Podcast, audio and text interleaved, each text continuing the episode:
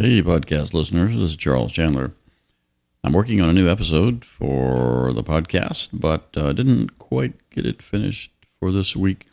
So I'm going back to the archives to pull out episode number two from February of 2016. The title of this episode is What Does It Take to Manage an Airport? Enjoy.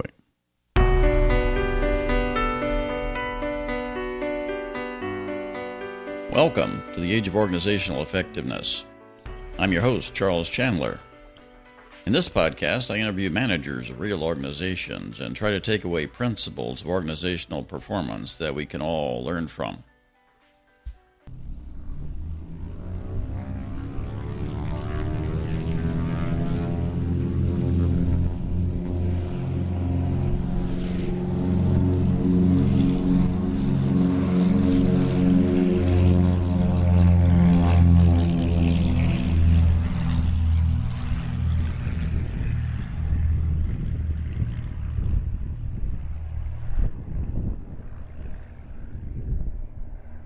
This week, I'm pleased that we have a special episode on airport management. I'll be interviewing three guests with considerable experience in this area. We'll be concentrating on small airports because it's easier to understand the principles of airport management without the complexity of large airports where scheduled commercial service is available. The airports we'll be talking about are in the central Texas area, but I think you'll find that uh, the discussion will apply generally to airports across the U.S. First, I'm joined by Fred Voigt, who's one of my neighbors in the central Texas Hill Country and has long experience with airport facilities. First in the Navy, later with state government in Tennessee, and finally as a consultant to airport operators in the Northeast U.S. and elsewhere.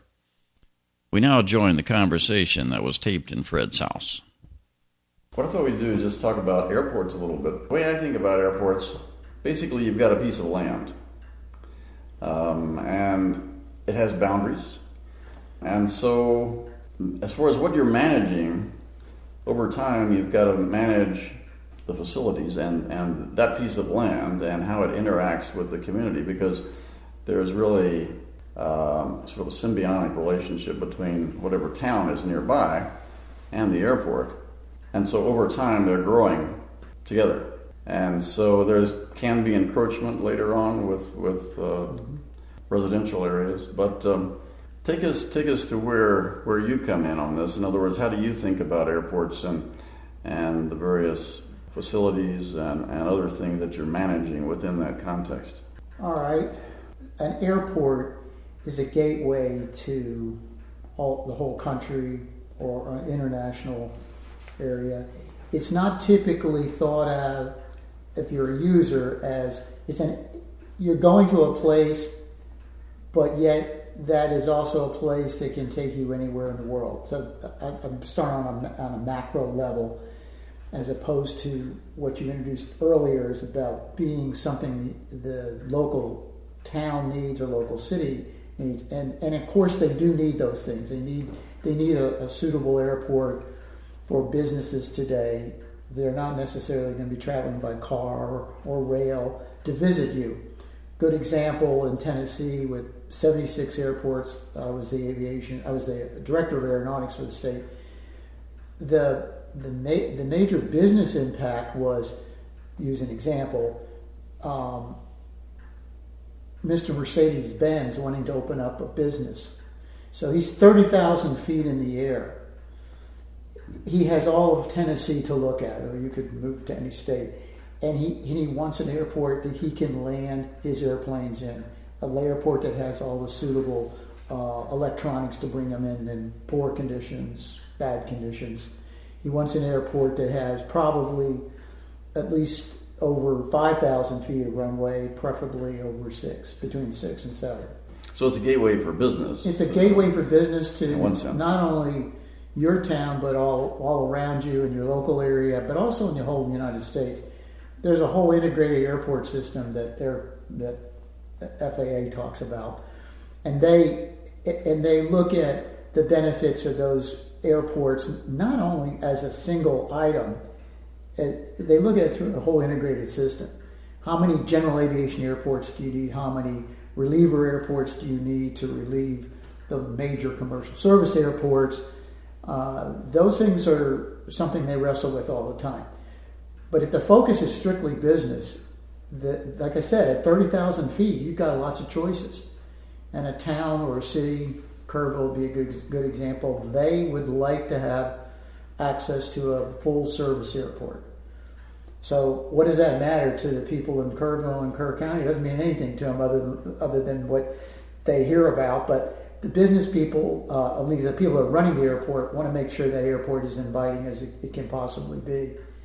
And, and yet, and, and making it inviting again is going to have the instrument approaches, having the facilities, maybe a repair facility there, certainly hangar facilities. All of those things are important. Okay, but to come back to where I started, I guess, with the plot of land and mm-hmm. the boundaries, um, and it's it's of course owned by usually a local uh, government, government arm, arm of government, either the city or the county, probably, um, and and so it becomes a place then that that other things come and use on on the facility. So like uh, you can have partners that, that come in and run the FBO and uh, supply the fuel. Uh, you can have restaurants, uh, a variety of things that may be separate businesses on their own, but they're participating in the airport environment there. So, and, I'm trying to get back to what, what are we really managing here? Uh, as, as an airport entity, uh, we're trying to manage a relationship not only with the community and the town, but attracting other businesses to operate and to uh, on hangars, uh, lots of other things. So, uh, speak to that part of it, sure. Well, well, then you're talking about real estate essentially, and and the real it's a unique piece of real estate because you not only have to have the boundaries of the airport, the physical boundaries of the airport, but you have to protect beyond that the airspace above it. You have to protect the slopes.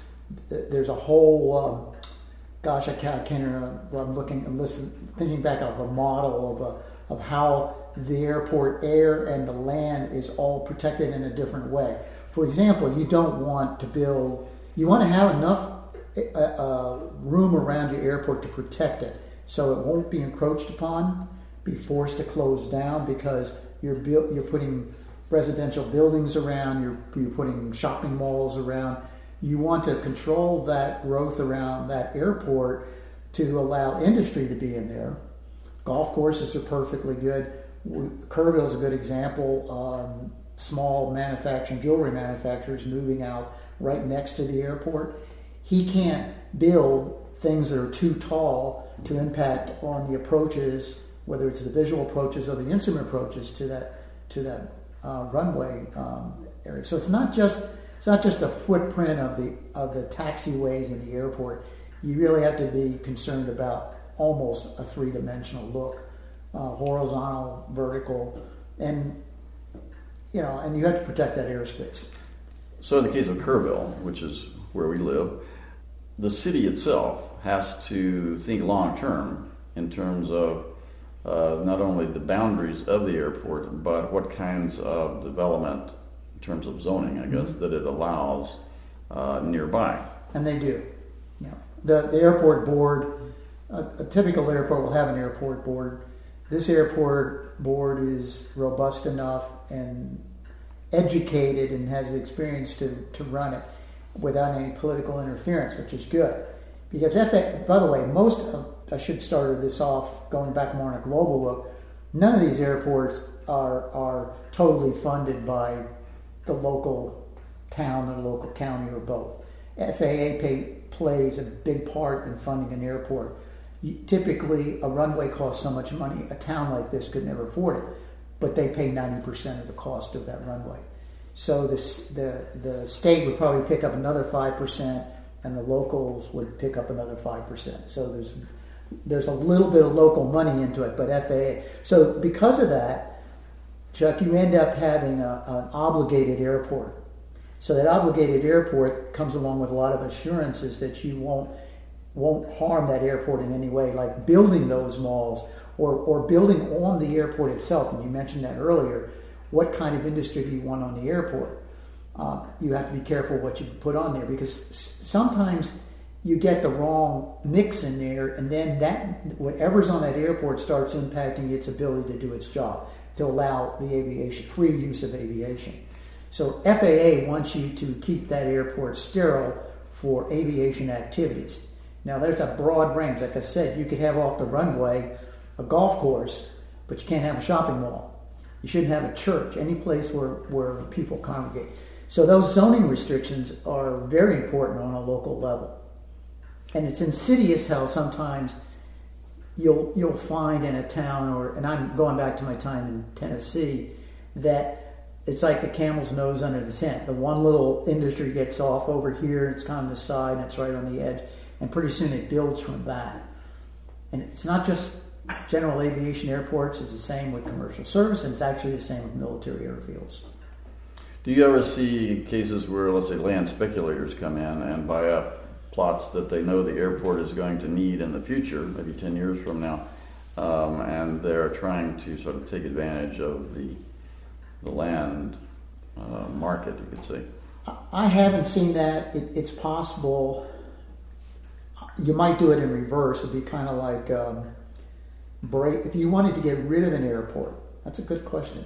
If you wanted to get rid of an airport, and this has happened in Florida, you could easily buy up land alongside the airport, and you could cause such a strain to the local government and to FAA for that matter. There, there, there was an airport that closed in Chicago, and everybody that's listening to it probably remembers what it is. Can't go off the top of my head. Meigs Field. Yeah. So they they had an obligation, by the way, to keep that airport open for 20 years. When you accept your first dollar or your last dollar, you're obli- from mm-hmm. FAA, you're obligated to keep that airport open for 20 years. But the political pressure became so much that they were able to back out of that. There was yeah. lots of AOPA, all sorts of organizations fought that, but eventually it did close down. That but was a political uh, situation, yeah. I think Mayor, Mayor, Daley in Chicago. Yeah. Um, but uh, let's go back a little bit and, and, think about a town that's growing and, and has an airport. It might be even just a grass field to begin with. Um, but how do they think about the future and how do they think about um, attracting investment from the federal and the state mm-hmm. level to grow their facilities? In other words, to get runways and taxiways and drainage uh, on the airport uh, in environment to plan for the future, even when, let's say, right now, they may be a relatively small town, but 50 years from now, mm-hmm. they may need, um, you know, a fairly um, large uh, footprint? Well, it has to be kind of a, a hand in hand with the Federal Aviation Administration. FAA will build new airports, and they build very few of them now, but they'll build them if um, the travel time between one airport to another. And again, this goes back with your example of a growing community. So you have a growing community, you have industry coming in, Spring Hills in, in Tennessee uh, is a good example. They don't want to drive 30 minutes to an hour to pick up something from an airport. They would like an airport close by. So, so if it meets that criteria, then the town petitions to have FAA and the state, and every state has an aeronautics division typically under Department of Transportation for that state. And they petition to have an airport built it takes a, it takes some political, but it's but FAA criteria for it is there. Is there money available to put it down a lot of we call them green airfields where you start with a green field and you actually put a, a brand new facility down. You're going to find less and less of that going on. What today you're going to see is improvements on the airfields that you have. So going back, you you as an you as a as a, a government uh, person or city or county and and where we are right now in Texas, they want to protect as much of that land around there for future development. For example, what if this airport wanted to have a commercial service? Their, the runway right now is large enough for 737s. You're talking about Kerrville. Kerrville. Yeah. For 737s. If that if if you find that you could you could open up new industries with having larger aircraft coming in there and using it, mm-hmm. then you would petition FAA, and, and they would likely look at that and again, it's a it's a big cost because it's not just it's not just lengthening the runway. You have to build the runway to the specs to handle that kind of weight. So it's really it's really local and federal government together and state government. You're, you're, I think anybody that wanted to do anything would go to their state agency first. The, the Department of Aviation, the, the Division of Aviation in Tennessee's case, and, and work from that point. Most states um, well, in fact, all as I said, all states have that kind of agency in a local level, and then FAA gets drawn in because the state's drawn in. The state agrees that they think that's the right thing to do, and then they, they work with FAA to get that done, get but, the funding. But I guess one of the critical things would be to open up those lines of communication with your state and your federal agencies, and and tell them what you have in mind long term, um, and maybe, maybe even a master plan uh, somewhere along the way might be. Um, necessary. Um, yeah, not, not necessary. It's absolutely critical. Um, you every every airport in the integrated airport system, which is almost any airport that has received federal money, will have a master plan, or they won't get the federal money.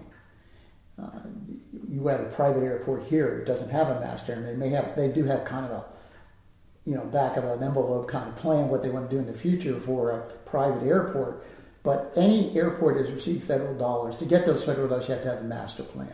Those and do you typically have to fund that uh, exercise no, yourself? No, FAA will FAA will develop a ma- master plan. We just finished one in Kerrville about three years ago, and there are lots of consulting aviation consulting companies that will help you with that. Uh, and that's what that master plan does is set the future up for example, we go back to 737s or we go back with, with large aircraft flying freight into an area or parts into it to, to su- support some industry, then they become the critical aircraft for that airport.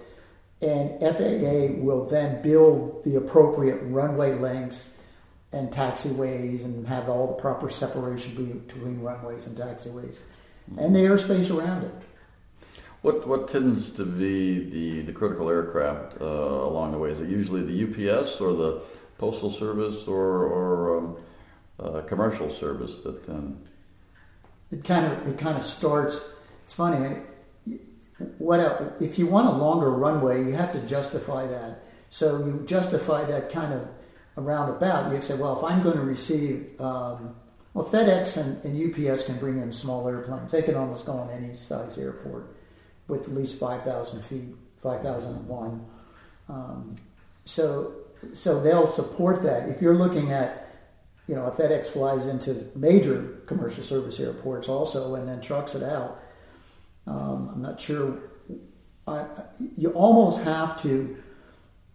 I hate to say this, but you end up going to a consultant and saying, you know, we think our industry growth is in this area, and and because of this need going to Spring Hill, say in Tennessee, we're going to have we have a we have an automobile plant here, and we're going to need airplanes in here that, that are going to require this length of runway, and and the kind of taxiways and everything, all that other infrastructure is required. So you're really kind of going in, but you're you're forecasting the future.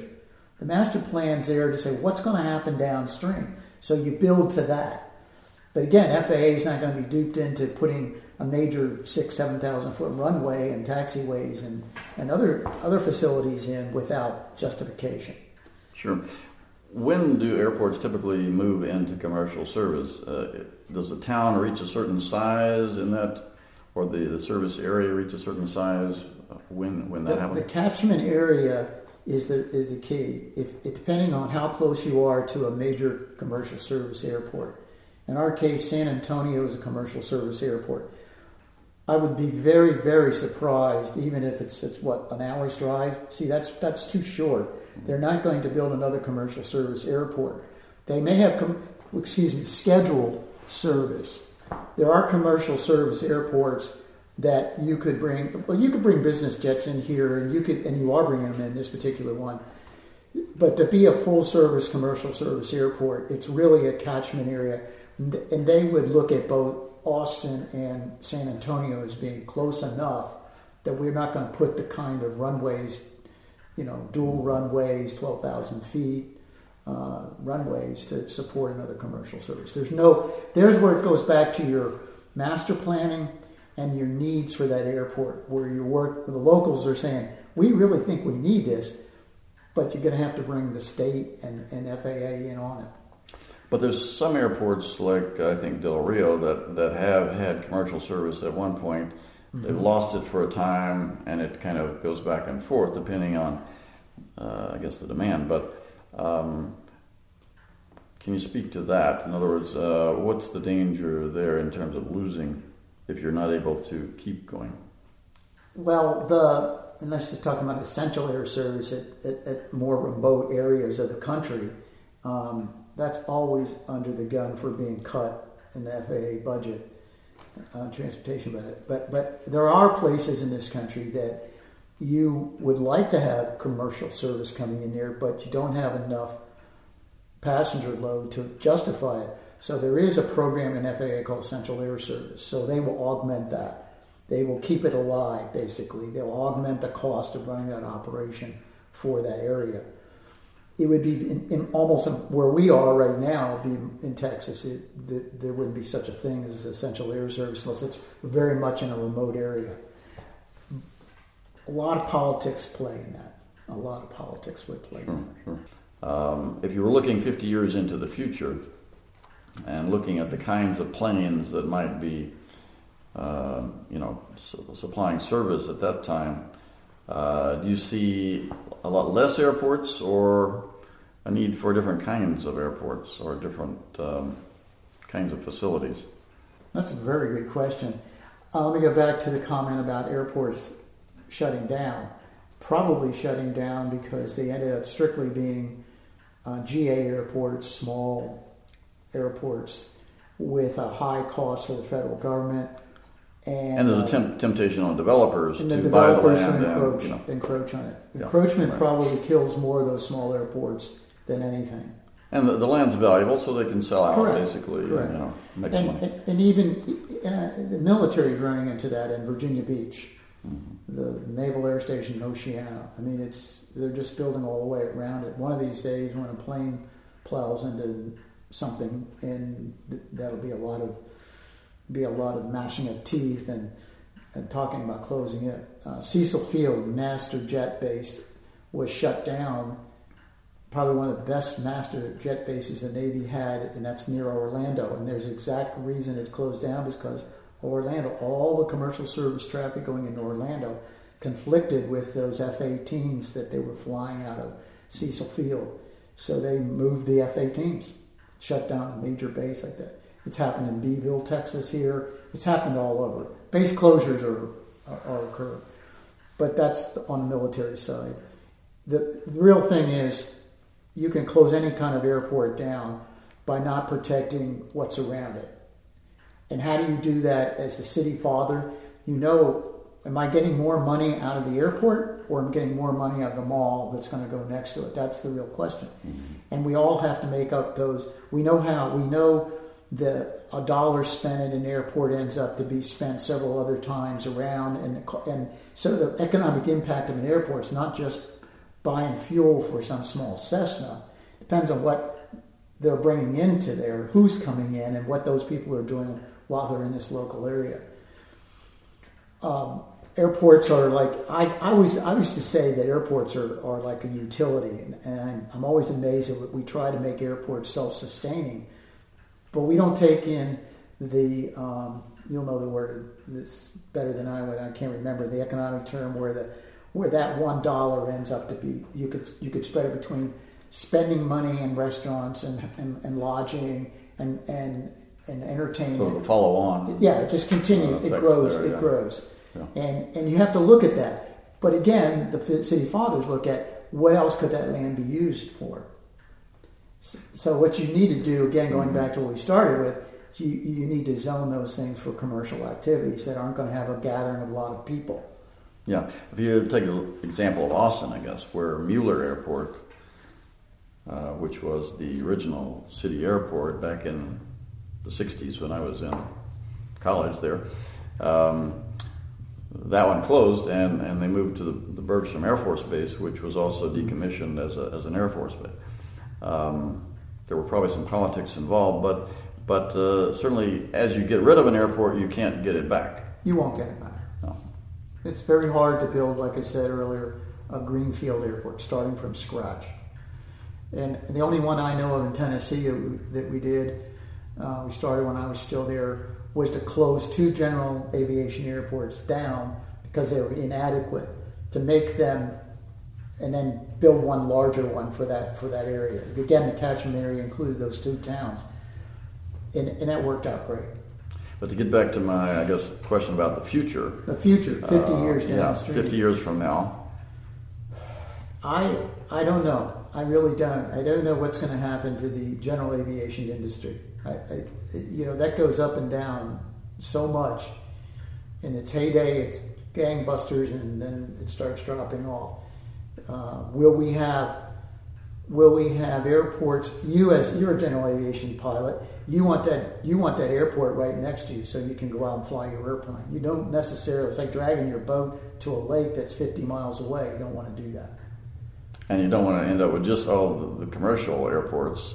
The commercial airports don't want you. So no, you, right. when you were around, when you were talking about uh, Austin, a lot of those airports were called reliever airports, where they don't want you checking in with your uh, your 182 uh, and, and, get in and get in the same traffic pattern as, uh, as 777s. They, they want you to go to a to a reliever. They want you to go to a general aviation airport.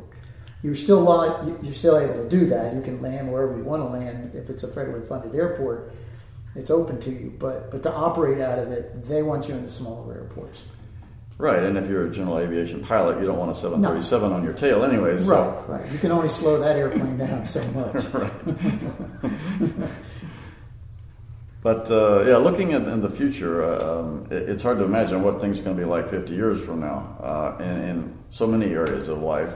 Uh, but uh, airports, um, I think we're going to see fewer of them, fewer of them probably as you know development continues and, and we lose some.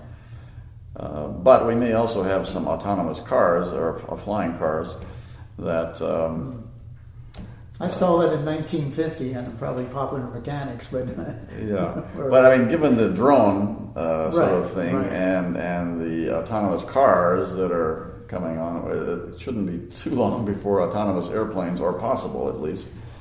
I think one thing don't lose don't lose uh, sight of what I mentioned earlier about Mercedes Benz, I'm just using them as an example, of course, if they want to build a, if they want to build a, a factory to, to in, in this country to build Mercedes Benz, they're going to want an airport. They're not going to want. They want the airport almost literally next to the to the facility.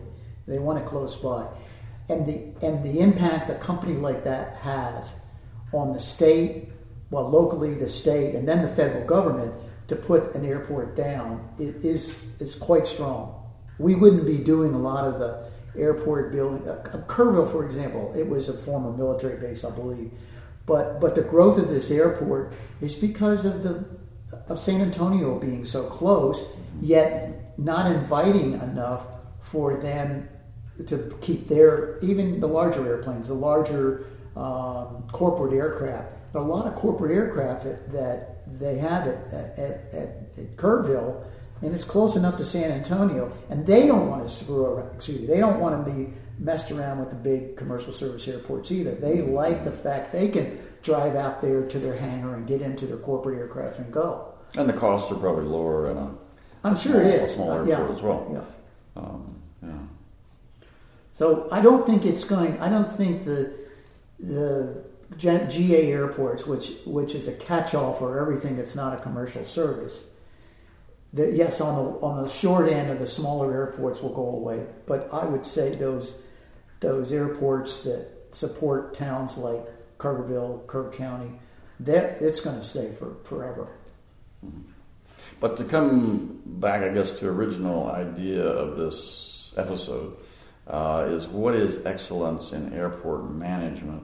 if you were going to go in and look at an airport that's already existing and evaluate, um, you know, uh, how well they're doing, let's say, uh, how successful they are, uh, I guess the question is, what do you look at? what are the telltale signs of, of excellence in management? Well, measurements of success in commercial service is easy. They want more providers to come in. They want the FedEx, not the FedEx, the uh, uh, Southwest and JetBlues to come in. They want flights that will leave here and go direct somewhere. Although our hub and spoke uh, aviation network is well tested and true, what the measure of success is to give the local people in a community the kinds of accesses that they need with the commercial service. For an airport such as this one here, a 6,000 foot general aviation airport, it's really to support the industry. Now, what is the industry? There's a hunting industry here, there's campground industries. There, there again are a lot of industries that want to leave their airplanes here. So they have to build the hangar spaces they need. They have to have the appropriate fuels, which is very easy to do. But but it's a local responsibility to make sure that that necessarily 50 year look out in the future, but that five to 10 year look allows them to have the runways and taxiways and the instrument approaches that they need. So the measurement of success is how does the airport board, the airport manager, make sure that that airport stays viable to, to complete those tasks. So how well do they do? It, it's relationship building with with the state because again every state has their own aviation division and most states out uh, see there's only 10 states that i know of may, i may be off by one um, that are block grant states where the federal aviation administration in a block grant state gives them all the money they, they, they are going to get for general aviation. Instead of giving it out instead of faa giving it out to kerrville to boerne to san marcos they give it all to the state. And the state, at a local, more local level, decides who's going to get that money. So if you're a local person and you're in a block grant state, such as Texas and Tennessee, two of the ten, then then that relationship with your state government is even more important. I mean, when I think of organizations, um, you know, in, in sort of management, scholarship, you think of organization, and then there's the environment of the organization. And sort of the effectiveness of the organization, at least the way I think about it, is really based on the how robust that interchange is between the organization and its environment. Because basically, if you're going to stay cash positive and um, um, maybe even profit in, in a business side, mm-hmm. um, you've got to have that interchange because that's that's your lifeblood. Uh, so, uh, in in certainly today we're talking about airports. Uh, next week we'll be talking about something else. But um, do you see that as as one of the critical factors in the yes. way you look at airports? Yes, I do. I've been involved with small town master planning myself I've been involved with certainly uh, airport master planning. And, and so, master planning or strategic planning to bring in your stakeholders, and, and your stakeholders are local government and local businesses. If you don't have them on board, appreciating the impact of that airport and what they do, how they run their business or how they run their government, and what, what impact it has in that area, then then you're lost. Because you sit in, unfortunately, that because aviation is kind of like its own thing. If you're just talking to the Federal Aviation Administration or the Department of Transportation Aeronautics Division, you're you're you're talking to some important people. But if you've got to sell it at the local level, if you don't have that local support, and how do you do that? You do it when we did our master plan here in Kerrville, or when I did a master plan for a small town in New Hampshire where I just where I moved from you're you're working with the people that think this town is where they need to be and, and how can it be enhanced how can their business be enhanced by in this case an airport? How can it be enhanced? And you invite them into the process. You you invite you don't just invite the fixed base operator in because he he's he gets it. He knows how important it is to sell fuel to airplanes. But you start inviting in the local car dealership the local whatever business that you think anybody would use that airport. then it gets then it gets sold to them, and then when it gets sold to them, you decrease the level of anxiety. What do we really need this airport? Is isn't this just a place where guys go out on saturday to fly around a little bit? And you bring it into the level of we need this thing because the way industry is today it's not just in time. They've got to have a continuous operation to to show the viability of their local area or their local community you don't want mercedes-benz going to the next town Again, at 30,000 feet, they're looking down at two miles of runway. And an airport can take you anywhere in the world. A two mile stretch of Interstate 10 can only take you two miles down the interstate.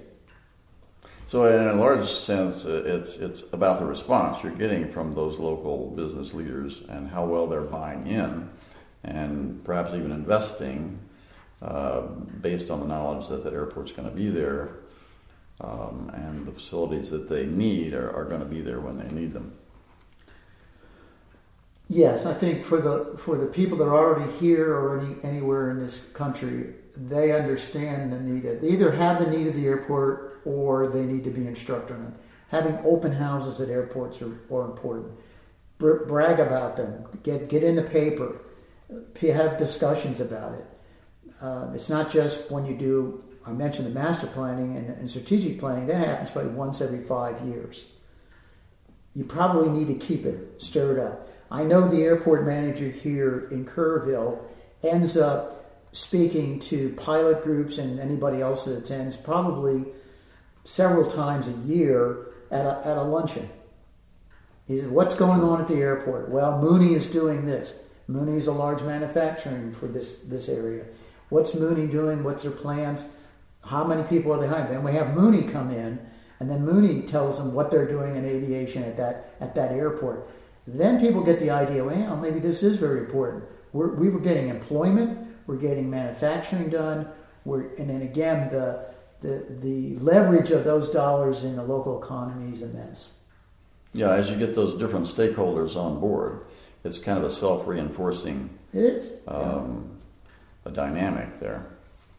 I have, I guess, in my a lot of experience in this, I have not found many towns and counties that own airports having to fight the locals to keep the airport. One, I think, is that FAA pays 90% of everything, almost everything. And, and they have grant money for just even maintenance of the runways and tags. Not just a matter of, I'll build you this runway and, and then you're in charge of it. They have a maintenance fund that that they allow the local communities to go after. And and I, it, you know, we're, we're, we're fighting, you know, on a federal level, you know, the budget issue is with the transportation bill or even the um, airport improvement program bill. Those things are just on continuing resolutions. That pretty soon that money, there is no more money. We, we the needs are certainly out out uh, pacing the the amount of money available. So that gets tough. But I think I haven't seen, and again, my, my, my major my major look. Well, I, I, was a consultant all through New England, so I've been up to all the New England states. The the money is still flowing. The it's tougher, but it but the money's still flowing. And Texas and and um, and Tennessee are really right at the top of great airport systems. But I'm sure I could say that if I were involved with some of the other states. Yeah, I mean, we, we of course hear at the federal level about, um, um, well, both sides of the aisle talking about the effectiveness of the federal dollar.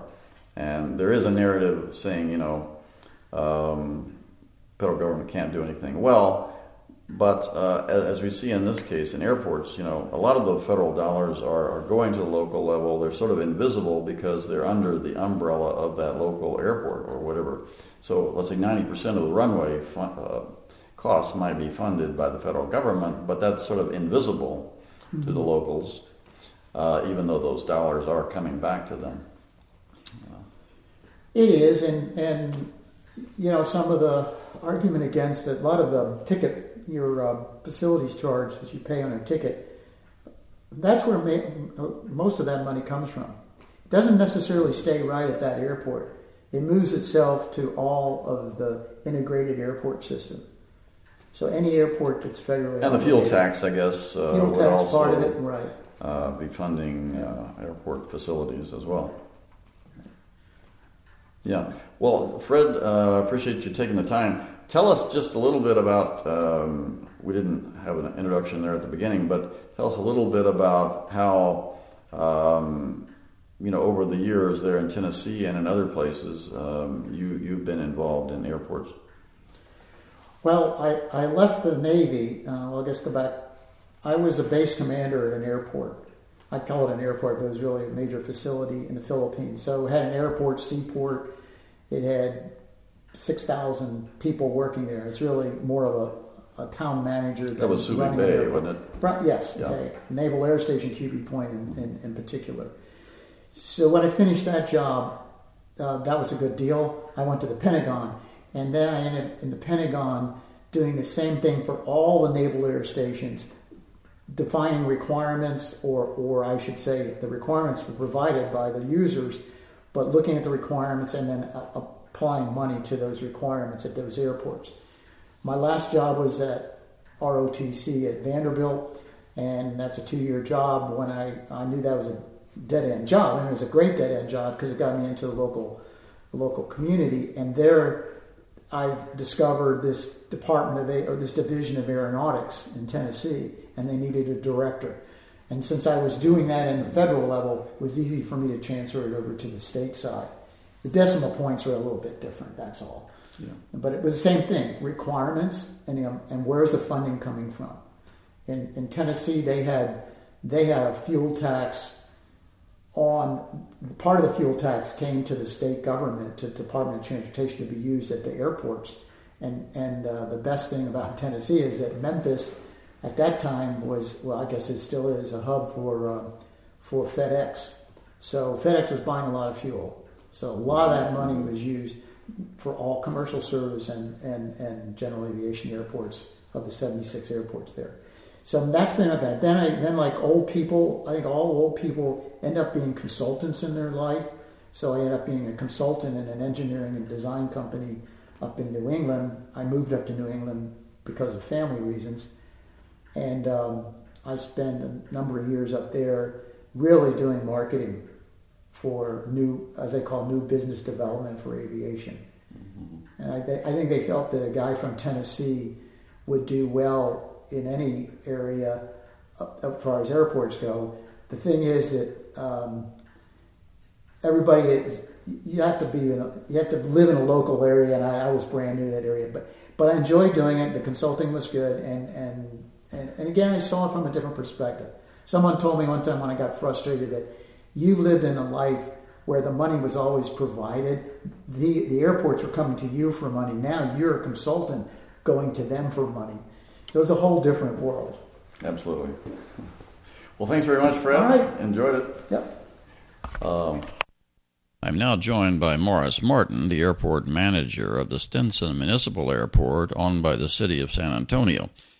Stinson was one of the first airports in the country, founded in 1915, and Mr. Morton joins me by phone. Yeah, how would you describe the day to day job of the airport manager? The day to day job uh, of the airport manager, uh, we uh, keep the airport in compliance with all the federal aviation regs and uh, make sure that the uh, airport stays in a, a, safe and effective manner uh, for, for, for the traveling public. Um, we deal with the leases and just the regular issues of the day for, for the for the airport. Um, right. Would you sort of uh, sum it up by saying it's it's a matter of keeping all the equipment uh, working and the facilities open and, and safe and risk low risk and that sort of thing? Oh, absolutely. Uh, that, that, that's the the major portion of, the, of this job. Is you know we, at this little airport we have about 380 acres that we maintain. And uh, everything from the mowing to the lighting to the you know the, the, the instruments that you have out there we, we maintain and, and, and keep them in a, a um, you know we although we're not a 139 airport we, we still maintain it at a, a 139 um, um, yeah that refers to the FAA regulations part 139 I guess. Affirmative, sir. Um, let me ask you about uh, what, what's the largest aircraft that um, generally would be um, able to fly into Stinson? No, we're we're, we're a, a, Group Two type type aircraft, which is you know your uh, citation, you know Cessna citation, uh, Gulfstream, small business jet. Yes, sir. Small business jets is your largest. I think your your large or your longest runway is forty eight hundred feet, but uh, five, uh, five thousand feet uh, uh, usable on on our our longest. Uh huh. Okay, um, but the um, instrument approach only comes into the the shorter runway. That that, that is correct. Uh, we we only have a, a approach into runway three two It's a circular approach to nine uh, two seven or to, to any of the other. I guess that's because otherwise you would be interfering with uh, your, the main uh, airport to the north there. Well, uh, there, there's several different things that, that, that get into our air traffic here. If, if you look at it, we have uh, Kelly to the uh, to the to the west of us. There, we have the Air Force Randolph base. to the east. We have SAT to the north, and then uh, down to the south, we have a mission right off the approach. And so, with the land heritage and World Heritage sites now, you know, we have to be uh, um, knowing that we're, you know, we're, we're near that. So, so there's a lot of limitations on our on our flights here that that that that, that do that to us. And so, you know, there's a lot yeah. more to it. Would you say that uh, Stinson is um, sort of constrained a bit because of uh, these other facilities around in terms of, of its growth potential? Well, you know, there the um, the airspace is you know has always been congested here in San Antonio. You know that, that that's not anything new. Um, I I don't know that we're really constrained. I think uh, you know I, would I like to see a you know better minimums or something like that into the airport? Absolutely. You know that that, that always is going to be a. What about a, a, what about longer runways? Uh, you know, uh, I think our runways are, are long enough for anything that, that we're capable of handling now. The, the 5,000 foot is is is plenty long for, for the citations and, and that type of thing. Uh, if anything, you know, uh, maybe a better approaches in would, would be the would, would be the uh, the best thing. Uh, you know, we're we're approach in a really good there. Yeah, approach to nine or to two seven to the to the longer runway. Yeah. Um, that, that, I think that would be the, the most beneficial uh, part of it the uh, you know you, you look at the airport we're poised in a really uh, good area here now you know with all the all the growth around us you know with Palo Alto uh, out here with the flight school with with um, the the university uh, A&M you know built just down the road you know Toyota. Toyota manufacturing you know we we have a lot of different things that are out here around us with the oil and gas industry although it's in a slump right now you know there's a lot of growth in you know, Weatherford and Baker Hughes and Halliburton and all these have built just out to the south. So we're we're in a good place to grow. I, I don't believe that that we're hindered by by what we have here as much as, as you, you would think. Yeah, and beyond the day-to-day uh, job of the airport manager, I guess the other uh, sort of a longer-term question of um, how do you plan uh, for the future and um, um, ensure that uh, projects get funding that, that are needed. Um, how, how do you think about that sort of thing? Well, you know, we uh, we we work with, closely with TxDOT and, and with our uh, city officials to uh, to stay on track to uh, where, we want to go with this. Um, TxDOT has a, a, a pretty good uh, capital improvement program that, that, that we work through, and and uh, and, and with the, the NPIAS, and and, and that, that keeps us keeps us on track with with our with our projects. Yeah, what would you say would be your highest priority as far as some improvements beyond, uh, let's say, an instrument approach? Well, you know, having the approach, you know, um, um, I'd like to see, you know, some more uh, buildings built out here, some more hangar space, and mm. uh, and then um, as far as that, that type of improvement, that that would be the best uh, money spent, uh, I, I think. Um, and then and then start working some some joint ventures with with some of the the local groups around us, you know, with, the Brooks City bases and things like that, to to do some marketing to uh, to bring some of the companies into this area. Sure. I guess always you're looking for the economic growth side of it and and well, uh, that, that, revenue. That's all part of it. Absolutely. That, you know, that, that's uh, you know, we we want to uh, be good stewards of, of what we have and and and to to try to make it as the best we can with that end of it. As you look out, uh, let's say 20, even 50 years, uh, what do you see for Stinson? Uh, any oh, major changes? You know, I, I, uh, I, it's hard to, to look out that far, but you know, you um, you see the growth that's happened here on the south side with in the last 20 years, and and it's just absolutely amazing. You know, with with, with the growth of Brooks City Base and with with all the development that's around us right now, and and, and I see uh, Stinson as a, a very viable uh, air park here that that's going to be a uh, a key uh, provider for this uh, for this side of the, uh, the south central Texas. So.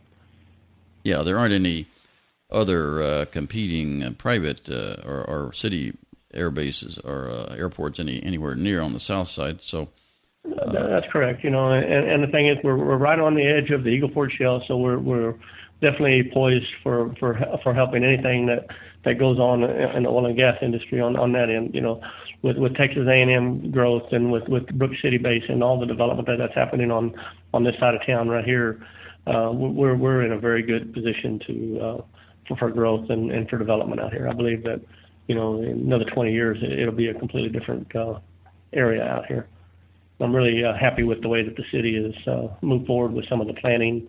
You know, as far as you know. Uh, with the River Reach project and with the World Heritage sites around us and all these things that are happening, you know, next to us is this is uh, I believe it's a a very good uh, direction that the city is, has taken with all this.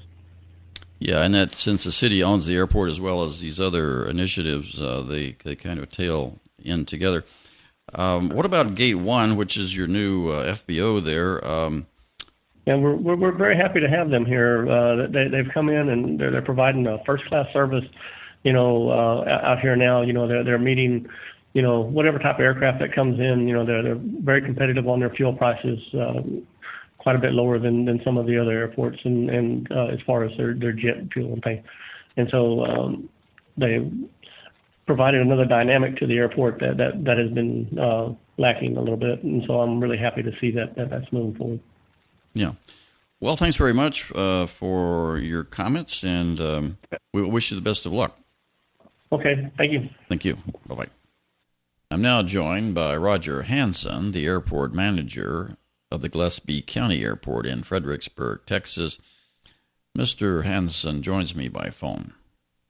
Let me just set the stage uh, for those that are listening uh, re- regarding what we what we have here at the Gillespie County Airport. It's, it's a single runway of 5,000 feet, and so it's mostly general aviation, but some jet traffic does come in, uh, primarily business jets. I think uh, one of the nearby airports, Kerrville, has 6,000 feet does that give them more flexibility and more uh, uh, ability to bring in larger larger jets? Yes, that that will give them the opportunity to have uh, larger jets because the the criteria uh, that will drive the length of a runway will be uh, the kinds of jets and the temperatures and the length of the runway. Uh, one of the things that, that that's uh, figured in, in in that performance data for the airplane is if it encounters an emergency on takeoff, can it stop uh, within the remaining distance of the runway? By sure. having a, a 6,000 foot runway at Kerrville does allow them to probably accept the higher temperature in the hotter portions of, of the year. Just a little greater margin of safety, I suppose. That uh, is correct. Let's let's go back though to one of the basic ideas about the airport and the airport authority. In, in some ways, it's a landlord, right? Because it's it then facilitates private sector partnerships with other operators, like the uh, fixed base operator that might sell fuel, uh, or uh, someone that might have hangars for lease on the airport grounds. Talk to us a little bit about the landlord uh, side of things there. Uh, the the airport is a county owned airport. In other words, all of the land belongs to the county, and individuals are, are given a leasehold agreement uh, on the airfield.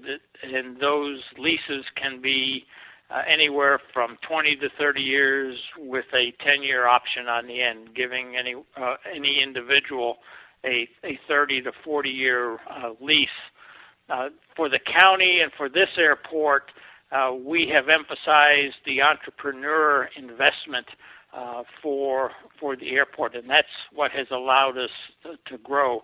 The county provides the infrastructure, that is the taxiways and the runways and the lighting systems, and the individual actually constructs uh, the building that he's going to operate out of. For instance, our FBO here uh, has the fuel system, has uh, truck service, has self serve from the tanks, and also has three uh, big 12,000 square foot hangars where they can put airplanes in, plus a nice terminal building which has full up uh, weather data and ability to file flight plans from, from their location. Right. So, and in, in, terms of the county providing facilities, uh, we also found out from others that the federal government and the state government uh, is, is doing some cost sharing uh, there. Talk to us yes, a little bit about that side of it. In our particular case, uh, Texas is what's called a, a block grant state. In other words, uh, the FAA, through the Aviation Trust Fund, sends the money to TxDOT Aviation Division, and then TxDOT Aviation Division is the agency responsible for planning and distribution of grant monies. By the fact that we have accepted grant monies uh, requires us to adhere to what are 39 grant assurances to the FAA. That is that we will maintain the runway, the runway lighting system. We will maintain the runway in usable condition along with the taxiways, and, uh, and acquire the navigation easements for uh, approaches to the airport.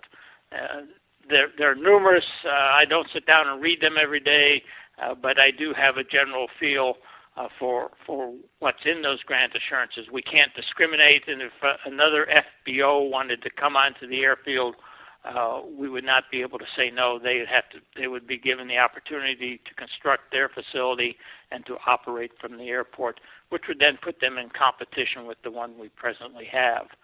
Right. But what we get uh, for our share, and, and I've done some some look at financials for the airport. Uh, since uh, 1993, there's been about 22 million dollars of investment at the airport, of which approximately 11 million is by the private entrepreneur, and the county uh, will provide approximately another 11 million dollars. Of that 11 million dollars, the county has actually invested from the general fund um, about 1.5 million dollars. So that tells you roughly uh, 9.5 million has come to this airport from the grant program of TxDOT Aviation, which gets the money from the Aviation Trust Fund from the FAA and the U.S. government. Right. Um, despite the fact that uh, Gillespie County is a fairly small airport, uh, it's just uh, one end of any kind of a flight that might be originating uh, uh, by by an aircraft um, over the, over the state. So it's part of a network part of a system, a nationwide system, even I suppose. Uh, and your the, the standards you refer to for FAA and other things um, allow you to function in that system, so that uh, aircraft coming in um, know that certain standards are being met uh, for instrument approaches and, and, other kinds of things. that that is correct. We're part of the the national airport system uh, of the U.S. So partly you have to meet the FAA requirements uh, along those lines and, and open lines of communication, certainly with the federal government uh, agencies responsible and the state government. Uh, how much of that uh, takes your time uh, away from other things? Uh, right now, we're in the middle of getting ready for a capital improvement project which once we get a contractor on board and he starts to work, then that will be pretty much a daily effort probably spending half the day dealing with issues that will come up during the construction phase. Uh, prior to that is the engineering phase, which I would probably say about eight hours a month I would spend uh, dealing with the consultant, uh, dealing with TxDOT Aviation. So as you can see, it gets more intense as we get to uh, the actual construction phase of it. Uh, so, and during the the calendar year when I'm doing uh, looking at future projects, I would probably spend maybe two hours a month, uh, 24 hours uh, a year, uh, thinking about uh, where we need to take the airport and capital improvement projects. Right, and uh, we we found out talking to other folks that um, uh, over the time, over time, over the 20 years, 30 years, whatever, uh, one problem with planning for the future is that the airport can get boxed in because of development around it, uh, roads that might block its uh, extension of runways. Um, and as, as the town that's nearby grows, um, other other types of encroachment may occur. Um, talk to us a little bit about your planning for that kind of, of eventuality. In in fact, uh, what has taken place uh, with this new capital improvement project, uh, we took a look at what the airport was capable of for the next five to ten years. Uh, the answer was we can't expand because we can't go to the west anymore because of, of a city park. Uh, we can't go to the east anymore because of privately owned land, uh, and also uh, getting into uh, areas of the city. So we said, how can we develop this airport and attract uh, aviation service businesses? And what we had to do, it, it was a two prong attack, actually. Uh, we took a look at the drainage uh, that we have on the airfield. We have a big detention pond which essentially separates the north end of the airfield from the midfield portion of it. Um, and we asked the question how can we take back some of that detention area uh, and put upfront aviation service businesses? And by that I mean they have direct access from their business to the taxiway and then to the runway. By virtue of having the drainage study, they said, here's what you can do. In other words, we have to build another detention area, and we do have an area that cannot be used for future aviation service businesses. It's essentially part of a business park which was designated for uh, non aviation use by the FAA so we decided to take uh, a portion of that uh, to put in a new detention area, allowing us to fill in the old detention area and being able to build a new ramp which will attract uh, upfront aviation service businesses. Let me ask you about the two roads that are on either end of the runway. Do you see the, a need to extend the runway over the next few years to, let's say, what? that that six thousand foot uh, length when I came on board here in 2005, they had just been in the conclusion phase of a master plan which would take uh, the air the runway out to 6,400 feet, and that would be to the southeast. Uh, what that would do is you would have to build a tunnel over Highway 16 uh, to allow vehicular traffic to go underneath the runway and then uh, extended out another uh, probably a thousand feet uh, into uh, agricultural uh, land. Uh, we'd have to get the rights to that to that property, get it it's uh, bought, and at that phase in in 2005, the project was looked at to be a 40 million dollar project. And probably in reality, you would probably have to go um, uh, and, and actually take the land from the people uh, as opposed to and you have to give them fair market value, uh, but um, it, you you have to declare eminent domain. Uh, I don't think that's a very good way to treat the, the citizens around the airport, especially when you take a look at what you get for that extra 1,400 feet that we would add on here. Um, the original plan um, said you needed to lengthen it because a jet uh, could not take off from Gillespie County Airport in August, the hottest month of the year, and make it uh, nonstop all the way to the west coast. Um, I, I think as jets get more efficient in terms of engine power, uh, braking systems, uh, that that will be able to mitigate our 5,000 foot uh, length that we have here. Uh, plus, uh, what that would mean if you don't lengthen it, and they wanted to get all the way to the east coast to the west coast, they might have to stop, whether it's in Denver, Albuquerque, to pick up uh, another fuel load um, from about you know it might cause them another 45 minutes or an hour delay in their flight plan. So the decision was made.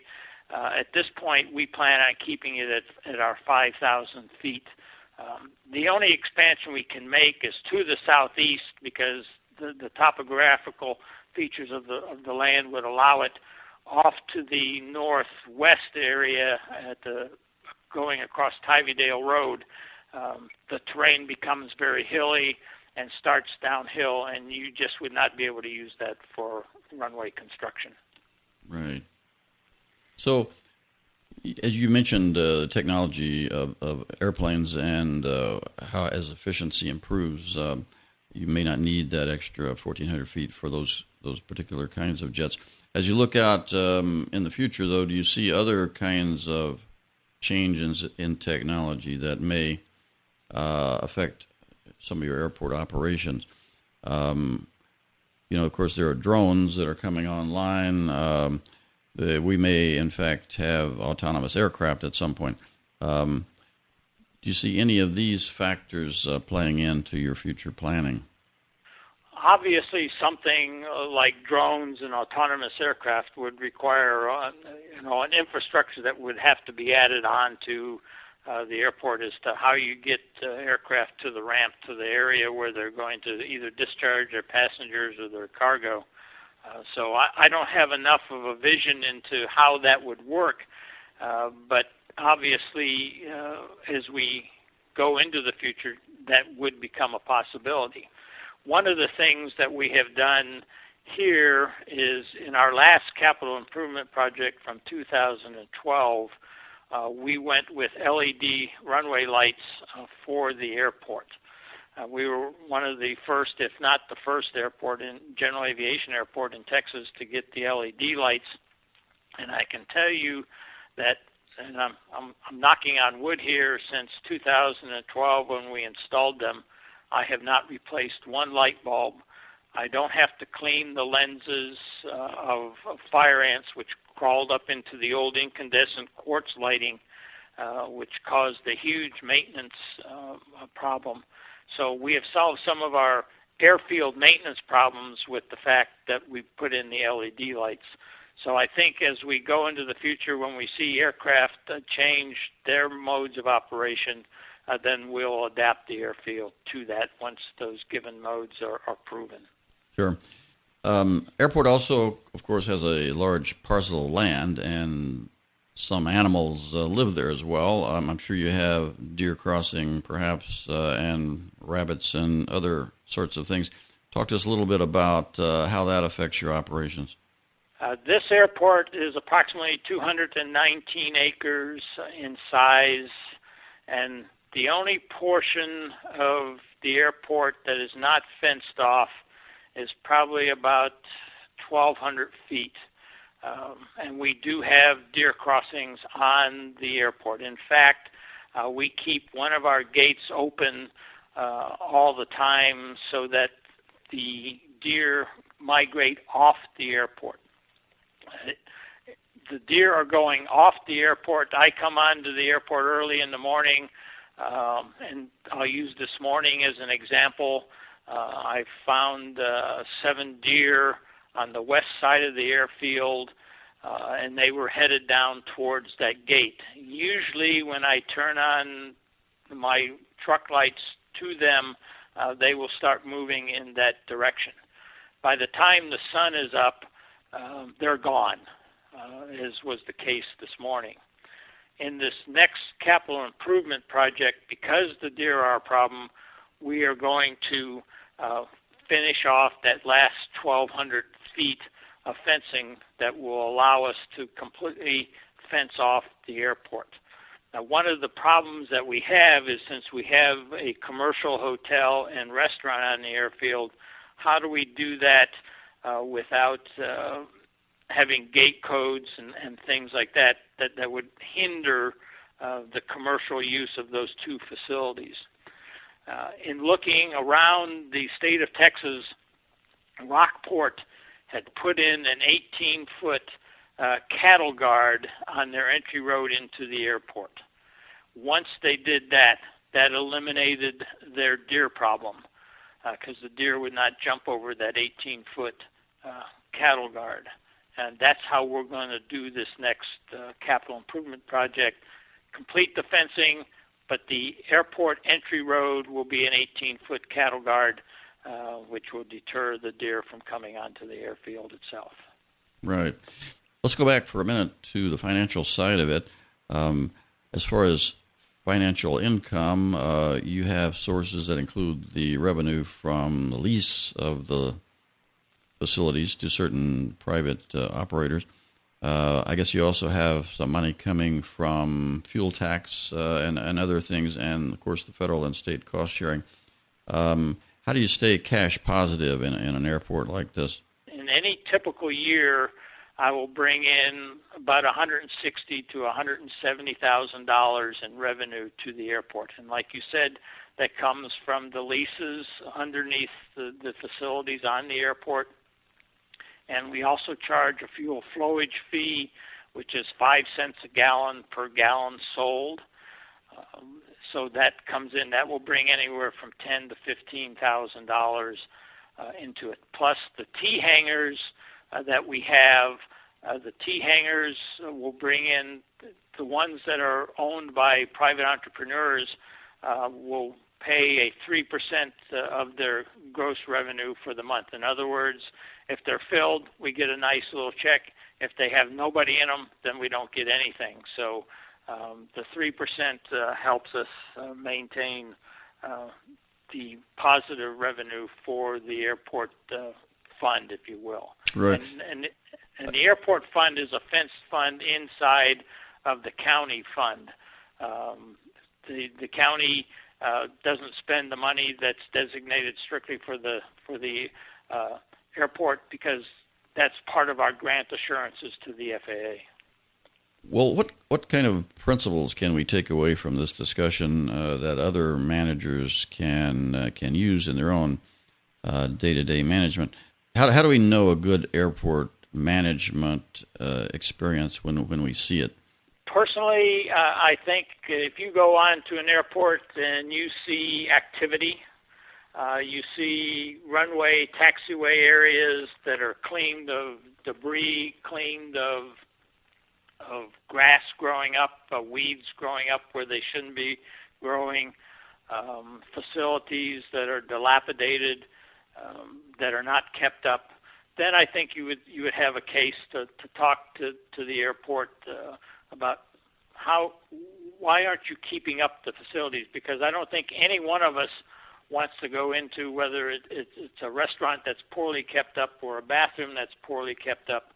So if you keep up what I would call the cosmetic things, I think that's just indicative of the kinds of, of management that goes on. That's the day to day kinds of activity. so these are these are symptoms of, of neglect, perhaps. I, w- I would call them that, yes, sir. Uh, the, the other thing is once you've done the day to day activity, whether that has to do with cleaning up the airport, cleaning up uh, uh, by shredding, keeping the airport neat and clean, then you, you have an opportunity to sit down and think about where you need to go next. What's what's the next phase? And what we did uh, after we had done the uh, gotten the airport master plan on board, we sat down and said, what do we want for the next decade? And part of that comes to being able to do our own, develop the airport itself without acquiring any more land because uh, we do have a parcel of land that's down to our southeast that would be nice to develop for the airport, but the the person that owns that uh, has has not uh, offered it up for sale. So I think that would be something that's way out in the future um, that would not allow any kind of immediate uh, development of the airport.